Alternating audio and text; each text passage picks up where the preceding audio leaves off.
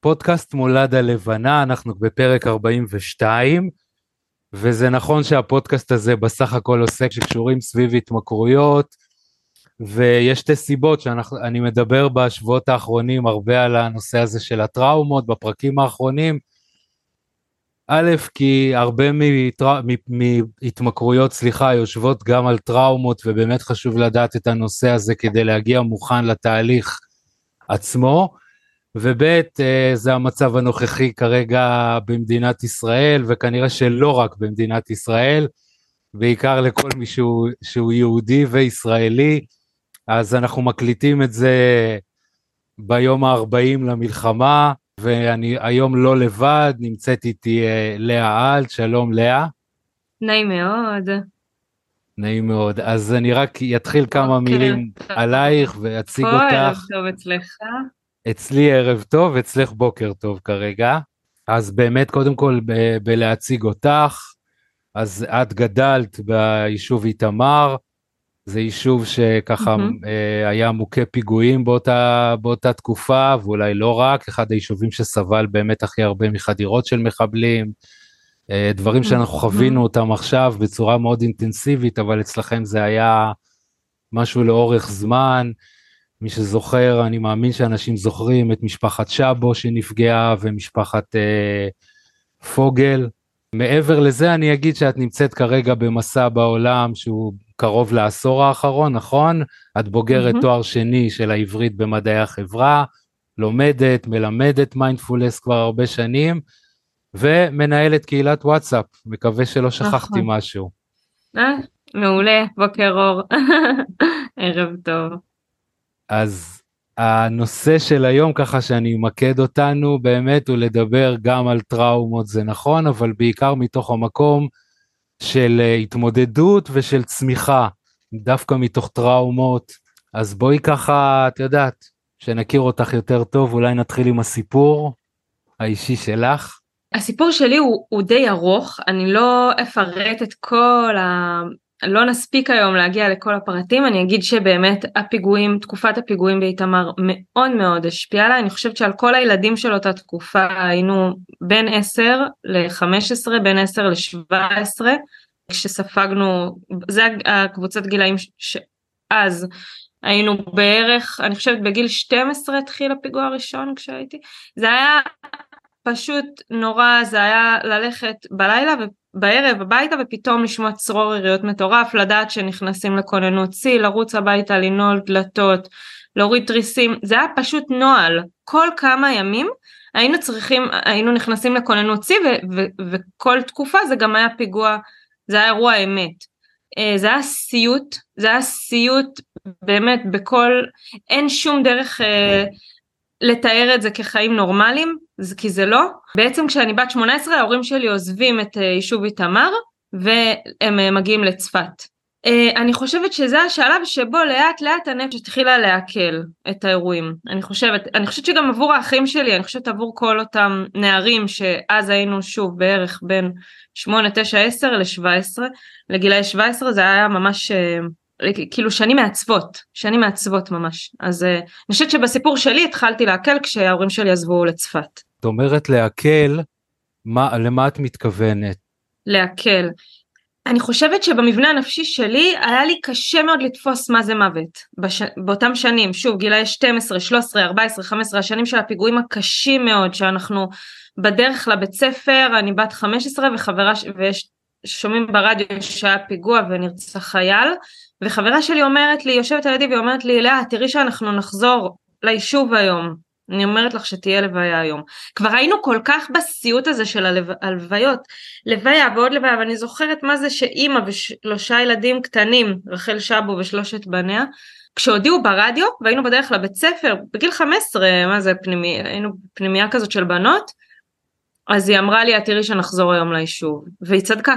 זה היה הפיגוע שבו נרצח מתן זגרון, השם ייקום דמו, ואני חושבת שלא הקלתי, כאילו אני חושבת שהרבה שנים לא, כאילו מה זה מוות, מה זה סוף. אני חושבת שהמבנה הנפשי שלי היה לי מאוד מאוד קשה לתפוס את זה, אולי לכל בני אדם. אני חושבת שבשבילי זה היה בלתי ניתן לעיכול, ובעצם התחלתי להבין ש, שיש דבר כזה סוף. אנחנו לומדים להיפרד, אני חושבת שרק בגיל 18 בעצם הייתה איזושהי רגיעה, כשאנחנו מתחילים להירגע ואפשר לעכל את הדברים הקשים שראינו. בגלל זה אני חושבת שאני אחבר את זה למצב היום, אני חושבת שבמדינה שלנו רק עוד כמה חודשים טובים ואולי יותר, ואולי שנה או שנתיים נתחיל באמת להקל. אני חושבת שהניסיונות הנוקשים האלה לחזור לשגרה, לחזור לשגרה, אני בעד, אני ממש בעד לחזור לשגרה, זה בריא, אני חושבת שלהקל באמת ייקח זמן. ככה אני רואה את זה.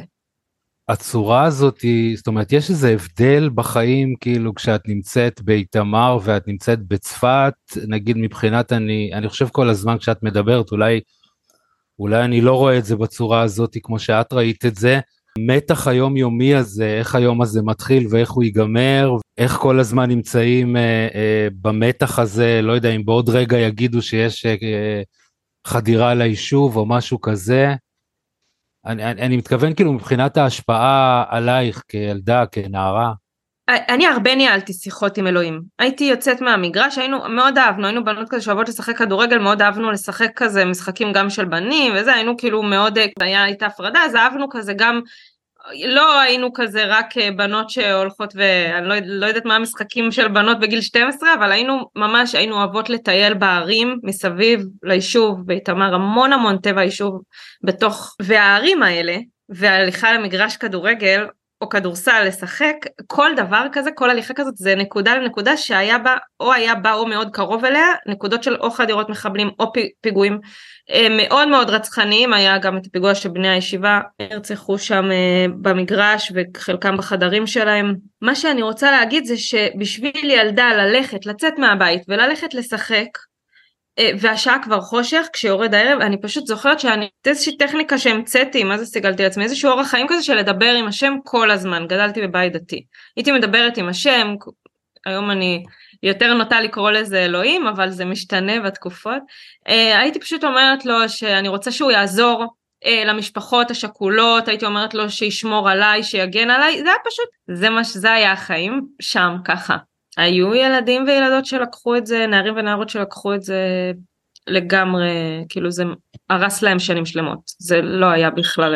אני מאמינה שזה שהשתדלתי להאמין שיש מישהו שדואג לי, אני מאמינה שזה עזר באיזושהי צורה. אני חושבת שהיו הרבה מהנוער שזה הרס ממש. אם דיברת על התמכרויות, היו נפילות להתמכרויות קשות מאוד, חברות טובות שלי, אחת אנורקסית קשה, אחת בולמית, כאילו, אני בטוחה שזה קשור. אולי אפשר להגיד שיש כוח לאמונה. שכשמישהו ממש כל הזמן אה, אומר מישהו יעזור לי כאן מישהו אולי אולי זה נאיבי אבל אולי זה גם עוזר. את מרגישה בכל אופן שעלייך יכול להיות שזה שמר. אני מ- חושבת. מלאבד את זה עוד יותר. אוקיי. אני חושבת כי אני זוכרת שהייתי נרדמת בלילות ומדברת איתו מתעוררת כאילו זה היה הנוהל בחיים שלי אולי זה אובססיבי ממש התחושה שמישהו איתי בסיוט הזה. אני, אני יכול להגיד לך כאילו מהכיוון שלי, אני לא רוצה לקחת את, ה, את ההצגה אליי, אבל להוסיף, למשל, שאני זוכר בתקופה, אני חושב שאנחנו מדברים פחות או יותר על אותה תקופה, אני אמנם הייתי בגיל אחר, כבר אבא עם ילדים, אבל שאני זוכר את עצמי, או מדמיין את ההספדים בלוויה שלי כל פעם שאני יוצא לדרך, או מדמיין את הבשורה שמגיעה ואיך אני תמיד הייתה לי תמונה כזה איך צריך להיראות בלוויה ואיך מספידים בן משפחה שחלו עלינו וזה היה לי חוזר את יודעת כאילו עד מצב שזה כאילו מאוד מאוד טבעי והרבה דברים אני חושב שגם את אומרת פה אני, אני קצת מחבר אותם גם למה שאני מרגיש עכשיו וגם אני מתאר לעצמי שאני לא היחיד כי אני שומע את זה מהרבה אנשים. את, את מדברת כאילו על אסטרטגיה שאת בחרת שזה כאילו לדבר עם השם אבל למשל כשאני מגיע היום לתחנת אוטובוס אז ישר אני בודק איפה אה, כשיש אזעקה לאן אני רץ לאיזה כיוון כאילו הכל צריך להיות לי מוכן מראש. פתאום ב, ב, כשהתחיל החודש בטח אבל עד היום זה טיפה כאילו מלווה הדבר הזה. וזה לא פלא דיברת על לחזור לשגרה אני מרגיש שאני מאוד מאוד עייף הרבה פעמים. כי אני חושב שהמון המערכות עסוקות כל הזמן ב, בלהיות בערנות מוגברת כזאת. בטוח. אז בואי, בואי ככה נמשיך אחרי כשאת uh, עוברת לצפת ואת אומרת התחלתי לעכל את הדברים.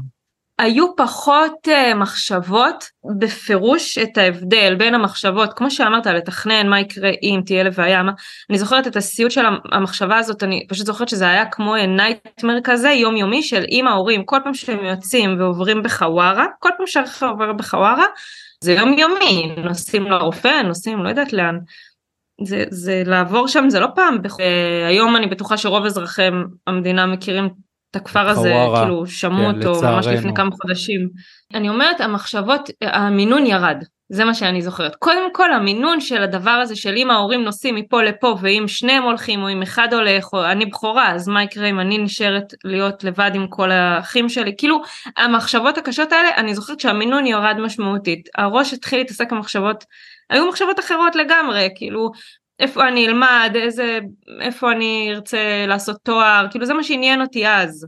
אמ, חלמתי כל מיני חלומות שרציתי כאילו להגשים כנראה בתור ילדה ולא היה להם מקום, פתאום היה אפשר להתחיל לראות, רגע יש סיכוי להגשים אותם, אז איך עושים את זה, מה הצעד הראשון, פתאום הראש עסק בעוד דברים חוץ ממה קורה אם, ההורים הולכים לי, כאילו הם, כל נסיעה דרך הוואר הזה יכול להיגמר באסון, כאילו זה מטורף, זה יומיומי. ואני משער שזה לא נגמר שם, כאילו, זאת אומרת, יש לזה עוד, אה, את, את כן רואה את התקופה הזאת כאילו הולכת איתך קדימה? את התקופה של, ה, של, ה, של הטראומה, mm. נקרא לזה ככה. בטוח, לא יודעת מי טוב בפרידות. אני לא יודעת, אני כזה אומרת את זה וצוחקת, כי אני כאילו חושבת עכשיו המיל, למילים האלה יש משמעות וזה לא, לא נת, המשמעות לא נתפסת אפילו, כאילו להגיד מי טוב בפרידות או מי אוהב פרידות. כי לפני חמש שנים שהייתי מדברת על זה, אז אנשים היו חושבים נפרדתי מהאקס, איך זה היה נראה. עכשיו זה מילים שכאילו אני אומרת זה פשוט אה, לא נתפס. אז אה, אני חושבת שאף אחד לא אוהב להיפרד אה, באופן כללי מהאהובים שלנו, כאילו גם אם זה, גם זה מישהו שאנחנו אוהבים, מישהו שאתה אוהב, זה לא דבר שהוא כיף, המילה הזאת פרידה היא לא נעימה, היא לא מה שאנחנו אוהבים. אז אני חושבת שאצלי כאילו היה כמה צעדים קדימה, כאילו ממש לא רציתי להיפרד, אז הייתי סוחבת כל קשר זוגי כמה שאפשר עד, עד כאילו שכלו כל הקיצים או כל מיני דברים. החבר הראשון שהוא אה, היה פוסט טראומטי מלבנון השנייה. אז כאילו זה הקשר שלא התאים מהרגע ראשון פשוט מרחתי ומרחתי ומרחתי. כאילו בשבילי פרידה זה סוף העולם זה מוות. ככה המוח תפס את זה. אז גם כל דבר גם חברות. חברות שכבר הקשרים לא היו לי טובים. הקשרים חלקם באמת היו הרסניים. חלקם באמת הבנות בשכבה שלי חלקם באמת היו פגועות מאותן תקופות בצורה עמוקה מאוד ואני לא יכולתי לטפל בהם והם זה מדהים כי הם ישמעו את הפרק הזה, הם מאוד מסכימות איתי היום, כאילו היה מאוד קשה לטפל אחת בשנייה, אז בשבילי שיש לי נפש כזאת מטפלת ואוהבת וחומלת, לקחתי הכל עליי.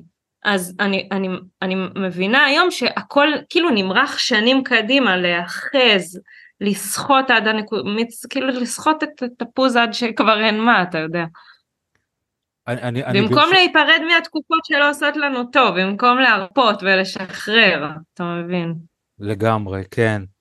לגמרי. אני רק אחדד את זה קצת ברשותך. זה, באיזשהו מקום אנחנו רואים את זה הרבה בעקבות uh, טראומה, זאת אומרת שכאילו הרבה דברים שהם, uh, אני אקרא לזה ככה, תגובות מוגזמות, זאת אומרת שאולי מזכירות לנו באיזשהו דרך את, ה, את, ה, את האירוע הישן ההוא, את התקופה הישנה. את מדברת על פרדות בהקשר של כל פרידה היא היא סוג של מוות, כאילו, וחס ושלום, סוף, כאילו להגיע. כאילו זה היה סוף העולם, לגמרי, חשבתי, רגע, אז מה יישאר ממה שהיה? כאילו מבחינתי, הכל פרידה זה, התמונה הזאת של אימא ושלושה ילדים, רחל ושלושת בניה, הייתה סיוטית בשבילי שנים. שנים היא נחרטה כל כך חזק שכאילו כל דבר התחבר ל, ל, למשהו שהוא סוף העולם, וכאילו היה עדיף לעשות הכל כדי לא לשחרר תקופה מסוימת או בן אדם מסוים שלא עושה לי טוב, כאילו רק לא להיפרד,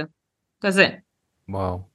מה קורה מכאן? אני, אני באמת אדלג כמה שנים קדימה כי יש נקודה מאוד יפה שאני חושבת שאולי תעזור גם לאחרים. אה, הייתי באוניברסיטה בתואר השני כבר, את הראשון סיימתי ממש בזריזות תוך שנתיים וכאילו חשבתי גם ש, שזה יעזור לי להתחיל להגשים חלומות ולהשאיר את החיים שהיו מאחור, פתאום, פתאום זה היה כמו איזה מישהי שורדת כזאת של להשאיר את הכל מאחור ולהתחיל משהו חדש, אז סיימתי קשרים עם חברות שפעם מאוד אהב, זה היה כבר כמה שנים אחרי באוניברסיטה, כן. וממש רציתי להתחיל מחדש, אז זה גם היה קצת 180 מעלות, כאילו לסיים הכל ורק לעשות משהו חדש, ובעצם נכנסתי למשבר אחרי תקופה, אחרי תקופה מסוימת באוניברסיטה נכנסתי לאיזשהו משבר, איזשהו דיכאון, יקראו לו דיכאון חורף, יקראו לו מה שיקראו לו, בירושלים. הדיכאון היה היה קשה. פסיכולוגית שראתה אותי אמרה לי אולי תתחילי לקחת איזה שהם כדורים זה רק לתקופה בלה בלה בלה. אמרתי לה שאני אנסה טבעי וטסתי להודו. זירזתי את הסיום של התואר השני וטסתי להודו. סיימתי אותו מאוד מהר בשנה וסמסטר שזה גם חלק מהדיכאון כי לא הצלחתי להתגבר על כל המשימות וזה. הצלחתי אבל זה היה קשה. לא משנה טסתי להודו. זה היה מה שאני אומרת לה.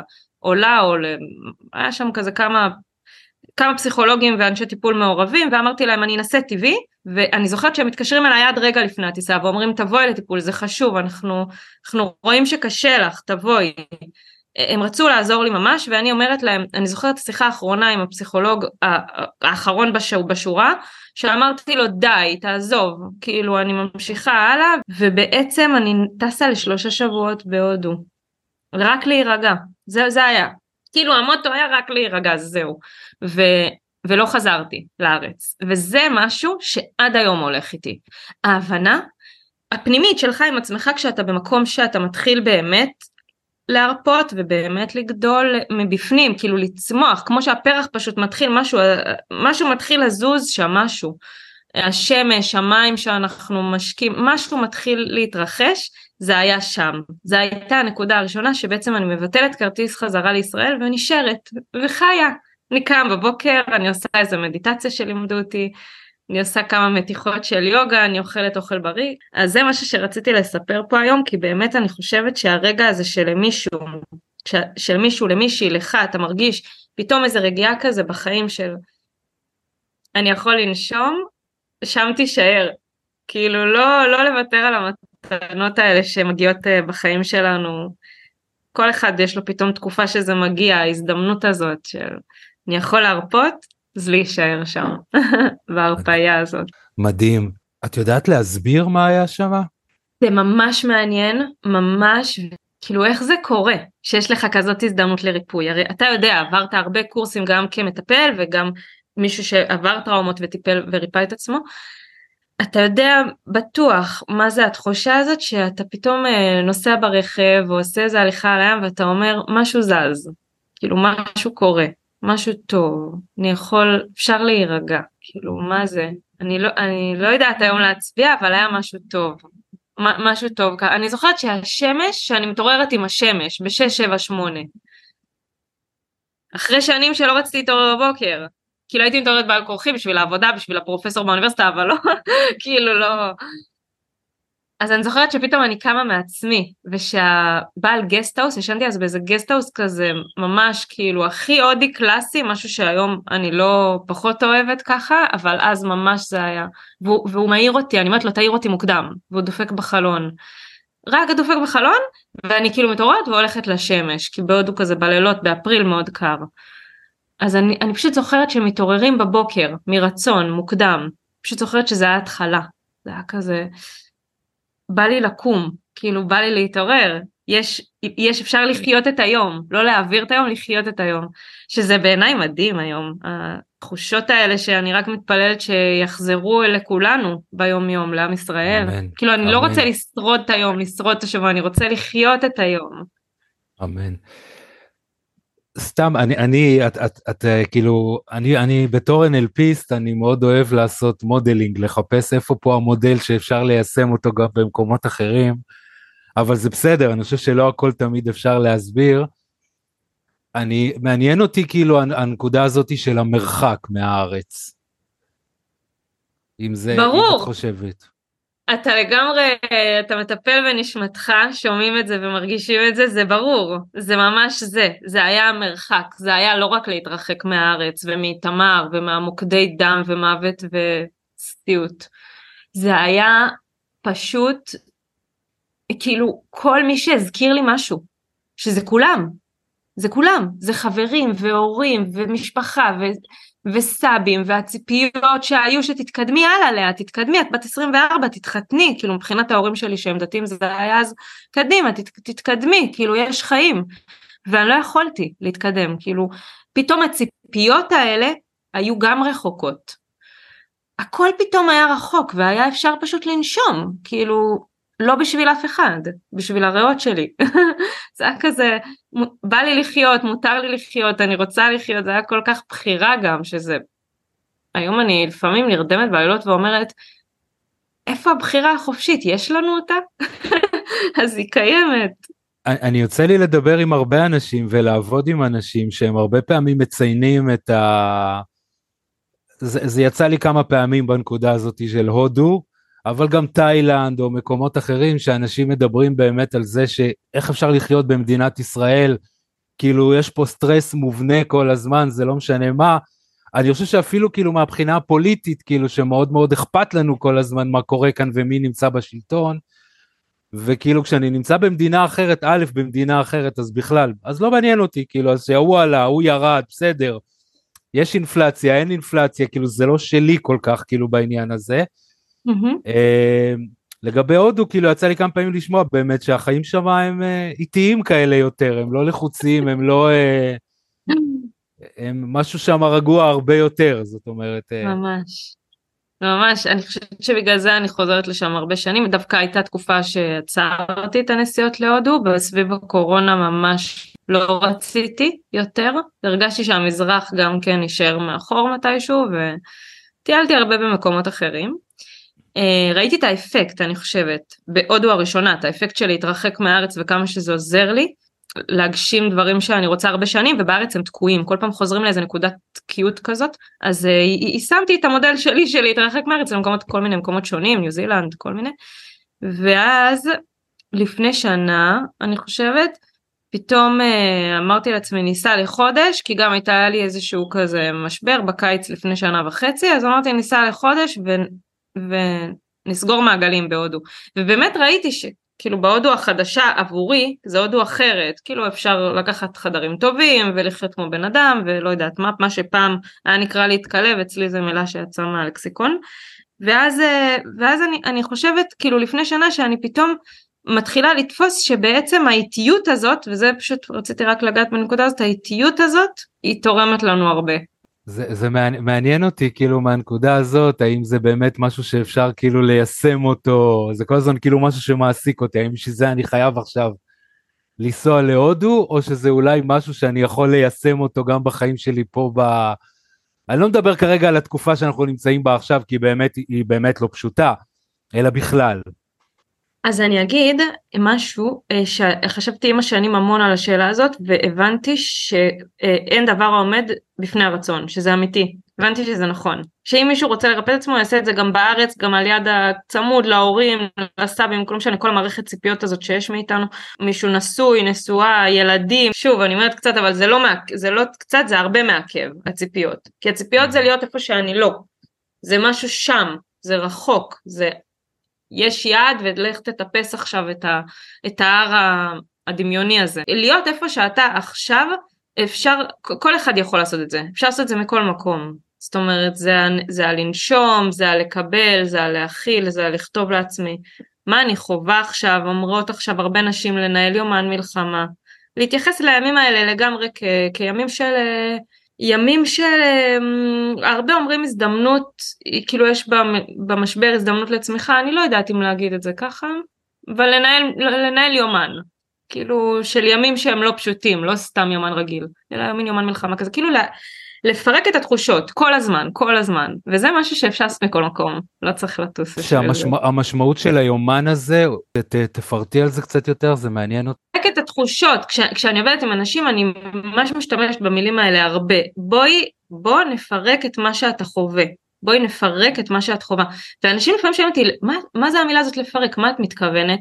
אז הכוונה היא ממש להוריד לפרטי פרטים כדי שיהיה לי, אה, שתהיה לי בהירות מה אני חווה, שתהיה לך בהירות איך התעוררת הבוקר, מה אתה חווה, מה אתה מרגיש, ומקום, גם מה אני חווה וגם מקום בשביל שנפנה מקום להכיל את זה. אז קודם כל שנדע מה זה התחושות, ושניתן להם מקום, שום אל, אל, אל הכאב. וזה משהו שאנחנו יכולים לעשות מכל מקום. היום כשאני לקראת חזרה לארץ זה פשוט ברור לי שזה מה שאני עושה כל הזמן, זה כבר במערכת, זה מובנה. זה לא מה שאני מתכננת לעשות, זה כי מה קורה כשאנחנו לא מפרקים את התחושות זה מצטבר. כמו פשוט לאכול עוד חתיכת עוגה ועוד חתיכת עוגה ועוד חתיכת עוגה רק מהסטרס. סתם שאנחנו אני משליכה על עוגות כי זה האכילה הרגשית הזאת אני מכניסה עוד סוכר עוד סוכר ואז אתה יודע איך זה מרגיש. אז פשוט אה, לפרק כאילו מלשון לתת מקום להניח לפנות. יצא לך כאילו בתוך התקופה הזאתי זאת אומרת אם, אם אני מבין נכון כאילו כרונולוגית הנסיעה להודו הייתה משהו כמו לפני עשר שנים? נכון באמצע חזרת לארץ לתקופות? לגמרי. ואיך זה, איך זה היה? גם. היה קשה כי גם החזרה, לומדים לתרגל חזרה לארץ מכל מקום, גם לא משנה, גם ממדינות מערביות כמו ניו זילנד ואירופה, אני חושבת שאנחנו לומדים לתרגל את החזרה לשגרה מכל מקום שהוא מותרים, ואם זה בעולם, אנחנו לומדים לתרגל אה, חזרה לשגרה, פשוט.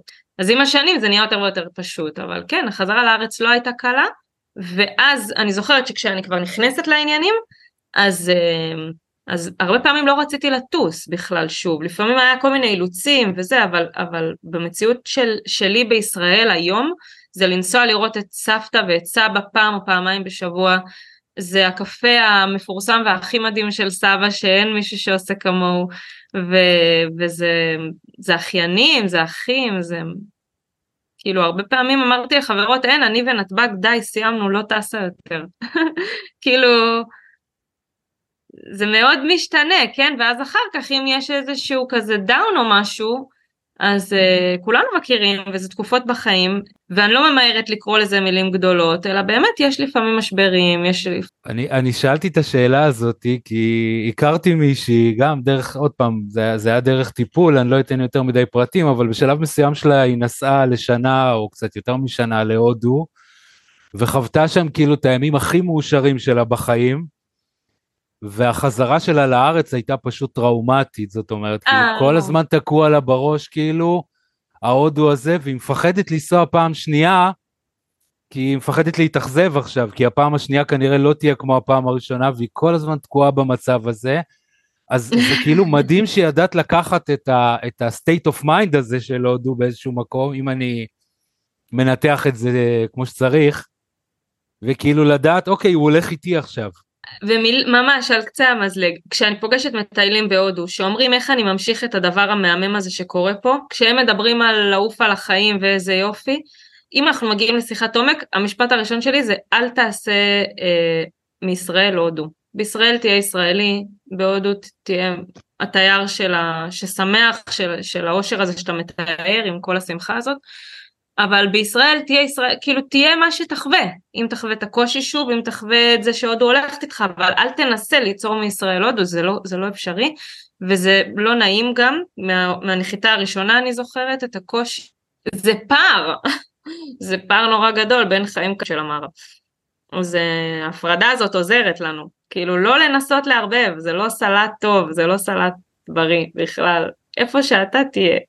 כן, זה, זה אחד, אבל אני התכוונתי יותר, זאת אומרת שבתחושה שלי לפחות, את כאילו לקחת איתך דברים משם, אז זאת אומרת, לקחתי טכניקות. זה לא כאילו התלות שלי במקום עכשיו, אוקיי, אם אני רוצה להרגיש טוב, אני צריכה לנסוע להודו עכשיו. יכול להיות לא, שזה לא, גם לא. נכון. אני, אני רק מדגיש את זה, כן, אני הבנתי הנה, שזה... הנה, ההגעה שלי לניו יורק שלא בדיוק הייתה מתוכננת, חשבתי שאני אגיע לפה לפני כמה חודשים, דחיתי את זה, ואז המלחמה, ואז חשבתי ישר לישראל, ואז אמא שלי, זר... כאילו כזה אמרתי לה אולי ניו יורק, וישר זרמה איתי ואמרה ברור, ישר ל-770, um, להתפלל אצל הרבי. אז אז חשוב לי להגיד שהנחיתה פה בסך הכל הכללי היא מושלמת. אין שום אפקטים כאלה של איפה הודו או איפה המזרח הייתי גם באינדונזיה שהיא מדהימה ונפאל שבכלל היא אין שום כאילו איפה עכשיו נפאל בתוך החיים שלי. די היה עכשיו אני פה. מפה לישראל או השם יודע לאן, אז זה מה שיהיה. כאילו אין, אה, כל המריחה הזאת של כאילו איפה שהייתי והחלומות, ש... אבל אני מניחה שלבחור שסיים עכשיו צבא ונהנה מאוד הוא קשה לחזור, אני, אני מבינה, מה זה מניחה? אין לו, אין לו את המיומנות. מה שאני רוצה להגיד זה שאני שלק... לוקחת איתי, ולקחתי איתי בעבר, כאילו זה משהו שעם השנים מתהווה, זה טכניקות. זה טכניקות שיש למזרח להציע. היום כשאני לומדת טניה אז אני מבינה שהדברים קיימים אצלנו הם קיימים גם אצלנו אבל אני, אני לא נחשפתי אליהם עשר שנים אז את המזרח לקחתי איתי במובן הזה של טכניקות ספציפיות מאוד מדויקות כאילו לא אתה יודע, אתה לא לוקח איתך את כל דרם מסאלה. אז כמו מה למשל? מעניין אותי. נשימה.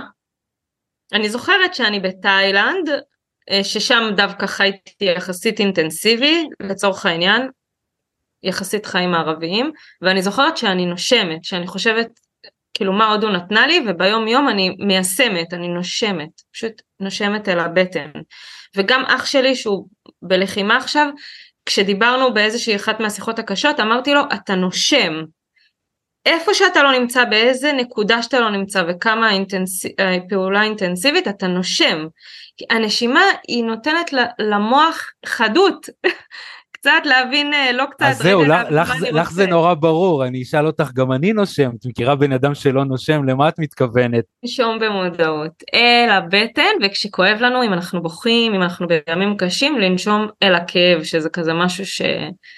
לפעמים אנשים אומרים לי, למה את מתכוונת? כאילו מה זה לנשום אל הכאב, מה זה לנשום אל הבטן, מה זה לנשום אל, ה... אל הלב השבור, אל החזה, כאילו איך אני נושם לשם.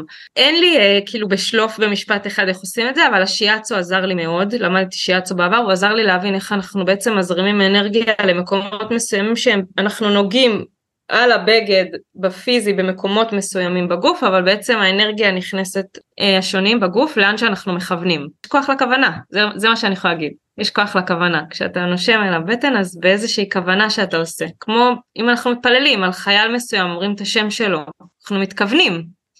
כוח הכוונה יש לזה יכולות מעל הטבע אין לי ספק בזה.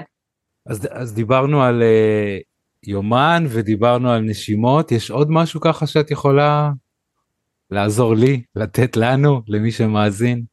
כן, אני חושבת שלדבר עם אלוהים, וכל אחד יקרא לזה איך שהוא רוצה, ויש אנשים שיגידו זה דמיוני, ויש אנשים שיגידו אני לא מאמין, אז, אז תדבר עם הלב שלך. גם טכניקה, דיבור אל האיברים הוכחה, אפשר לבדוק, אתם יכולים לקרוא על זה הוכחות, אתה יכול, זה ממש הוכח, זה ממש דבר, אני לא צריכה את ההוכחות האלה יותר, אני רואה על חיים שלי, על חיים של אחרים, אני רואה את זה, אין, אין לי שום צורך בהוכחות האלה, אבל, אבל אני אומרת, מי שצריך שיקרא, יש לי גם מישהי שהגיעה מהטכניון לצורך העניין, והיא אמרה לי, קראתי מחקרים שמיינדפולנס עובד, תלמדי אותי. והיא, והיא אחרי שנים אצל הפסיכולוג, זאת אומרת, מי שצריך את ההוכחות שיקרא ויגלה שזה נכון, לדבר אל האיברים, ומי שמאמין באלוהים, שידבר אל אלוהים. יש בנות שאוהבות לקרוא לזה בריאה, כל מיני שמות יש להם שהן נותנות לזה, בשמחה, כל אחד השם שהוא קורא לזה, שידבר אליו, או אליה, או אליו, לדבר. הדיבור יש לו כוח, ממש, הוא, אנחנו בוראים מציאות דרך מילים. ממש בוראים את המציאות שלנו דרך מילים, אז להגיד, אלוהים, אני ממש מבקש ממך, אני ממש מבקשת ממך שתשמור על ארבעה אחים לוחמים שלי, שיחזרו הביתה בריאים בגוף ובנפש. לא, לא רק שיבואו ואני אראה אותם וישב איתם וימזוג להם כוס מים, אלא שזה יהיה אמיתי ומוחשי ושהנפש תחזור וגם תתחזק מהדבר הזה שאנחנו עוברים. ולהתפלל עלינו, אתה אומר, אלוהים יקר, או השם, או הקדוש ברוך הוא, איך שאתה קורא לזה, אני מבקש ממך לתת לי כוחות להתחזק מהתקופה, להתעורר בבוקר רבע שעה יותר מוקדם, שאני פחות איפול לאכילה רגשית, שאני אהיה יותר אה, מחובר ללב שלי. ואני אזכיר גם את הדיבור על האיברים כי זה פשוט טכניקה אלוהית ממש. לב יקר שלי, אני, אני מבקש ממך אה, כאילו עוד קצת, עוד קצת נשימה עמוקה וזה עובר, אני מבטיח לך שתתחזק, אני אוהב אותך. ככה, זה המילים שלנו. מדהים. דיברנו על, עוד לפני הפגישה שלנו ככה בטלפון, עד כמה בתקופה כזאת שאנחנו בתוך הסערה הזאתי, עד כמה זה מתאים לדבר על תקווה, על השראה, על... Uh, אני יודע שהתשובה היא כן, אבל בואי נחדד את זה קצת. כי הרבה אנשים עדיין נמצאים בתוך תחושה של, של הישרדות לגמרי. זאת אומרת, הדברים הם לא ברורים, מה יקרה בסוף. אמ, מה אתה אומר שבעצם אנחנו נופלים לדפוסים הישנים בקלות יותר? לא, לא לזה התכוונתי, כאילו להקדיש עכשיו פודקאסט, כאילו, אה, אה, כן, לה, האמת היא שעד עכשיו נגענו בעיקר באיך אה, להסתדר או איך אה, לחיות בתוך הסיטואציה הלא פשוטה הזאתי. אז את יודעת מה זאת הייתה בעצם אמורה להיות השאלה הבאה שלי ואולי פספסתי אותה. כשאת מסתכלת עכשיו אחורה על התקופה הקשה באיתמר וגם אולי תקופות את יכולה להגיד מה המתנה שקיבלת מתוך המקום הזה? זאת שאלה ממש טובה, כי כשאנחנו נזכרים בתקופה קשה באמת שעברנו, והתקופה הזאת שאנחנו עוברים עכשיו כעם היא בדיוק זה, אז ייקח, ייקח זמן להגיד ב, באמת בביטחון ובצורה כזו שאנחנו שלמים איתה מה לקחנו. זאת אומרת, תסתכל על החודש האחרון, לבוא ולדבר מה, מה אנחנו מקבלים מזה, זה, זה קשה, כאילו להגיד מה התקופה באיתמר בדיוק נתנה לילדה בת 12, 13, 15 שרואה את השכן, כאילו דברים שאני חושבת שזה, מה שאני יכולה להגיד שנתן, שזה נתן לי, אני משתדלת להיות זהירה במילים, אני חושבת שזה נתן לי את הכוח רצון לקבל ריפוי בעולם, כאילו להגיד כמו שאמרתי אז לפסיכולוגים, תנו לי רגע לנסות טבעי.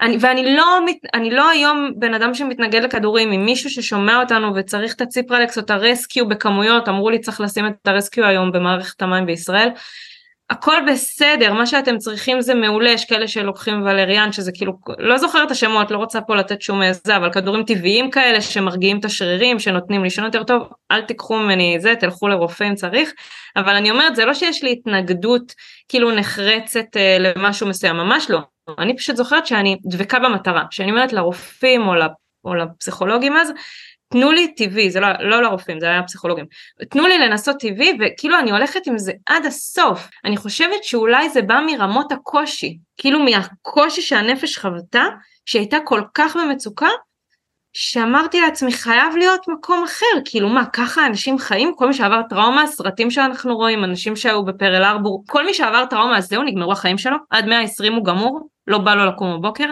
חייב שיש פה משהו. אז אולי הכוח רצון לחפש אה, דרך לחיות זה מעומק הקושי, כי הקושי הוא לא רק היה קושי, הוא היה סוף העולם. לראות את המראות שראינו אז זה סוף העולם, בשביל ילד, בשביל נער, בשביל נערה. היו הרבה שעד היום סוחבים משם דברים, אני חושבת שאני משתדלת ביום יום כאילו לקחת את הכאב להשראה וללמד ולטפל וכאילו זה, זה הדרך שלי היום. אמ, אני חושבת שיש נערים ונערות שהיום הם הורים לילדים שמתארים טראומה שלא החלימה, בכלל לא, בכלל לא, ואני יודעת, כאילו אני רואה, שומעת, שכן צעדים של ריפוי התחילו. מתפללת עליהם, כי זה לא רק מאז, זה משהו ששחזרתי, כאילו טראומות שלא עוקלו ועובדו בצורה נכונה, הבן אדם משחזר אותם. כאילו, שוב, כמו ילדה ל... לא יודעת, אישה למישהו מוכה חס וחלילה, אז היא כאילו משחזרת את זה בקשר הבא אם היא לא, אם היא לא מטפלת. מטפלת בזה, כן. בדיוק, אז אני אומרת, כאילו כל השנים פשוט כל הזמן הייתי דבקה במטרה, למצוא דרך לקום וללמוד את השיעור, ושאני אראה שמשהו נפתח. עומק הכאב שאנחנו חווים כעם בתקופה הזו יוביל אותנו כל כך לרצות גאולה, אבל אמיתית, כאילו בפרטי, מה שזה אומר לך גאולה שלך, בחיים שלך, שאתה סוגר את העיניים ואומר מה זה גאולה פרטית בשבילי, אז תדמיין את זה בגדול, על הכלל, על כל העם. אז אם אנחנו נהיה כל כך דבקים במטרה, משהו יזוז, לא? לגמרי, לגמרי. ועצם זה שאת יכולה לשבת היום וגם להעביר את, ה, את המתנות שיש לך הלאה, זה, זה, זה גם דבר מדהים, כאילו שיכול להיות, אני לא יודע, עוד פעם, אף אחד מאיתנו לא מזמין אסונות, חס ושלום, כאילו זה נכון. ברור. לא היינו רוצים שהם יקרו, והלוואי וכל החיים יהיו חלקים, אבל, נכון. אבל הם קורים, אנחנו לא, אנחנו לא מזמינים אותם והם שמה. נכון. והם בסופו של דבר, אני, אני ברשותך, אם זה בסדר, אז אני אצטט פסיכ, פסיכיאטרית שאני מאוד אוהב. בטח. אה, אליזבת קובלר רוס, אני לא יודע אם יצא לך לשמוע את השם. יש לה ספר מדהים שנקרא מוות חשוב לחיים, אני לא אכנס כרגע כדי לא לגזול מאיתנו את הזמן, אבל היא מדברת על זה שבעצם החיים בסופו של דבר, נרצה או לא נרצה, הם סוג של גדילה רוחנית.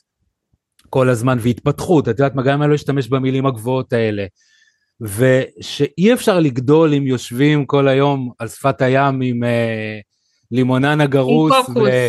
נכון, כן, או עם קוקוס, והתקופות נכון. האלה, היא אומרת, כשאתה תסתכל אחורה על החיים שלך, uh, אתה, אתה תראה שמהימים האלה, הלא פשוטים האלה, צמחת כל כך הרבה. Uh, היא, היא דרך אגב, כן, כדי לתת קצת ההקשר, היא פסיכיאטרית שליוותה, עבדה הרבה שנים בהוסטלים, פשוט ליוותה אנשים למות, משהו, עבודה מאוד לא פשוטה, מאוד מאוד לא פשוטה, שגם אליה הגיע כי לא הייתה ברירה, כי היה לה מבטא שוויצרי והיא גרה בארצות הברית, כן, אבל בסופו של דבר, והיא מביאה שמה, ואני זוכר שבאחת התקופות, כי את יודעת, אחרי הטראומה, את סיפרת לי בטלפון ש- של, אה, נו, לוויקטור פרנקל הייתה תקופה בחיים, נכון. כולנו מכירים את הסיפור מהשואה, אבל שהיה לו משבר אחר כך גם כן. נכון, משבר קשה מאוד. ולי היה, אני זוכר, זה היה שלוש שנים אחרי שכבר הייתי נקי מ- מהתמכרות, מסמים, מאלכוהול, ופתאום הייתה, היה משבר שהוא היה בעקבות מלחמת לבנון השנייה, וכאילו אמרתי, למה אני צריך לחזור עוד פעם לאותו מקום? כאילו, למה, למה, למה? עשיתי הכל עכשיו הכי בסדר שאפשר.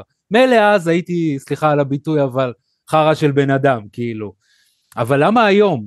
ואז חברה, ידידה, הביאה לי את הספר הזה לקרוא, וכשנתקלתי שם והבנתי ש, שאלו החיים, נרצה או לא נרצה, אפשר לרקוע עם הרגליים ולעשות ככה, כאילו שלא בא לנו על זה, אבל זה חלק מזה, והיא גם, אני חושב שממש בסוף אותו פרק היא אומרת ש, שמשבר הוא כמו לזרוק אבן לבלנדר, חס ושלום זה יכול להתרסק, אבל זה גם יכול לצאת יהלום בסוף מתוך הדבר הזה. יפה, וואו. ו- כן, והשאיפה כי- שלנו כמה שיותר היא באמת לייצר את היהלומים האלה, לא, אני יודע ממש. על עצמי, לא הייתי היהלום שאני היום, אני לפעמים אני חושב על זה, אני רואה את אחים שלי, והם נראים לי הכי נורמטיביים בעולם, וכל אחד עם האישה שלו והילדים שלו, ואני לא עלינו עברתי ככה הרבה משברים, ו- ולפעמים אני מקנא בהם, ואחר כך יש קטע שאני פחות מקנא, כי אני אומר לעצמי, בואנה, לא הייתי מגיע לעומק הזה של החיים, לגמרי. אם, אם זה לא היה קורה, ואני יודע שאנחנו נכון. מדברים עכשיו, אני מרשה לעצמי להשתלט על הפודקאסט עכשיו קצת,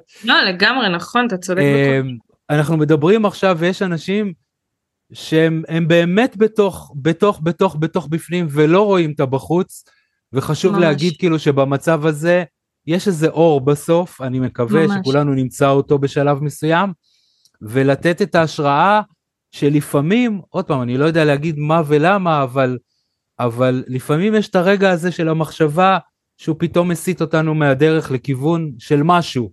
אני לא יודע מאיפה המחשבה שהגיעה לוויקטור פרנקל, אני ניסיתי לחקור את זה כאילו בנפש הרבה פעמים ולשאול אנשים, אבל הוא יכל לחשוב כאילו, אתה יודע מה, כל מה שלימדו אותי היה חרא וכאילו מעכשיו, די, אוקיי. אין פסיכולוגיה, נכון. ובאה לו מחשבה אחרת, ואצלי הייתה מחשבה מסוימת, ואפילו המחשבה הזאת היא כאילו, רבאק, למה לא פרוזה, כאילו, למה ללכת להודו? את יודעת, זה כאילו, אני חושב שזה מקומות שאני מרגיש מאוד מאוד את ההשגחה במקום הזה. ממש, מישהו שתה לי את המחשבה הזאת פנימה. ממש, וגם אני רוצה כן לה- להגיד בנקודה הזו, וגם שאלת אותי מקודם משהו שהזכיר לי את זה, על אנשים שאני עובדת איתם, שאני חושבת שחלקם, דווקא כי הם יודעים את עומק הכאב שהגעתי אליו בחיים האלה, שכמובן שהיו ימים שלא רציתי להיות פה, והרבה אנשים מזדהים עם זה, אני יודעת את זה, ממש מרגישה וחווה אנשים סביבי, ואני חושבת שאנשים מרגישים ממני, כאילו אנשים שאני עובדת איתם הם, הם מרגישים ממני שחוויתי דברים שהם באמת באמת לא פשוטים וזה נותן להם תחושה של אני נשען על מישהו בעולם, אני יכול, אני יכול להישען, היא יודעת מה היא אומרת, אני יכול להישען. כי אם לפעמים הם חווים תחושה כזו של כאילו החרדה משתלטת או מעבר לזה ומעבר, אז אנחנו רוצים מישהו שיבין אותנו. אנחנו פשוט רוצים מישהו שייתן לנו כאילו גלגל הצלה. וגם הרבה מטפלים ומאמנים ומטפלות וכל מיני שאני יודעת שבתקופה הזאת הם כאילו מצפים מעצמם ליותר. אה אני צריך להיות זה שמשפיע שאומר שיודע. איזה קשקוש איזה קשקוש. אנחנו לפעמים חווים ימים שאנחנו אומרים אימא'לה איך אני עובר את התחושות הנוראות האלה? איך אני שורד אותם? טוב פשוט שנכיר במה שאנחנו עוברים ומהמקום שלה לקבל יהיה שינוי. וואו, מדהים, מדהים שינוי המשפט קוראים הזה. לה לקבל. מדהים, אני, לצערי, ממש לצערי, כי זה היה כל כך, אה, כל כך מלא ערך, מה זה תודה, אנחנו, אנחנו נצטרך לסיים. תודה לך. אה, אז אם יש לך ככה משהו, כן, ככה, א', המקום הזה היה, היה נהדר באמת, המקום הזה של לקבל את המצב. אני חווה את זה גם על עצמי, בדיוק היום. הקלטתי סרטון, לאה, אחרי שעשית לי אה, אה, קצת אה, משהו במוח. כן, תודה. ודיברתי על זה שיש ימים מסוימים, ואני מרגיש את זה שלא בא לי לקום בבוקר, שלוקח לי שעות להתניע, לגמרי. ואני מאוד מאוד יכול להיות חומל כאילו עם עצמי ו- ומקבל שזה בסדר, זה בסדר, כאילו אף אחד עכשיו לא, ואת יודעת, זה כן נמצא בראש מפעם לפעם, שוואו, ההוא מוציא כל הזמן סרטונים, ואיך הוא, הנה, כן. רק ככה נראים מנהיגים, ואתה לא בסקאלה הזאת, א', לא מעניין אותי כרגע, ואני כן נותן לנפש שלי ולגוף שלי ולכל הזה להחלים מתוך המקום הזה. יואו, תקשיבי, אמ, איזה כיף זה, היה, היה נעים לדבר, עוד פעם, לא דיברנו על דברים כיפים, אבל היה מאוד מאוד נעים א' להכיר וב' לדבר. ממש. אמ, אז תודה רבה. תודה אמ, לך, באמת תענוג. תודה. אז uh, את יודעת מה, כאילו כן נגיד ככה במילים שאנחנו מתפללים באמת ככה שכל החיילים שלנו וכל האנשים ישובו בשלום וכל מי שצריך uh, את, ה, את הרפואה גם הפיזית וגם הנפשית, כמובן החטופים שלנו שנראה אותם פה בחזרה בריאים, שלמים, כמו שאמרת, גם בגוף וגם בנפש, וזה ככה פרק מיוחד בזמן מיוחד, היה כיף שהיית חלק ממנו.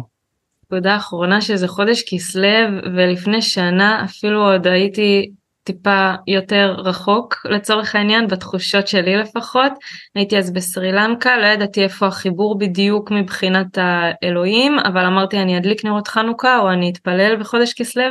ויש תפילות שממש נענו על אמת כמו חברה ששנים חיכתה לבן זוג ולחתונה וקרוב ההזמנה שלה בדרך אליי זה מעל הטבע, אני יודעת את זה היום. אחרי מה שראיתי חודש כסלו לפני שנה, אז היום זה ודאי.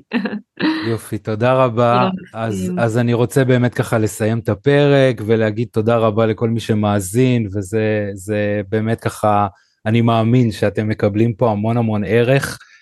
אה, אתם יכולים לפנות אליי גם בוואטסאפ, אה, ככה אתם מוזמנים לפנות, להתייעץ, לשאול, בטח בנושא התמכרויות, בטח בנושא טראומות. Mm-hmm. ואני רוצה להגיד תודה רבה גם לשלום סיונוב ולפודקסייה שאחראים על לנצח את כל הדבר הזה, שבסוף יהיה פה פרק ושאפשר גם יהיה לשמוע אותו. ואנחנו נתראה בפרקים הבאים. תודה. תודה.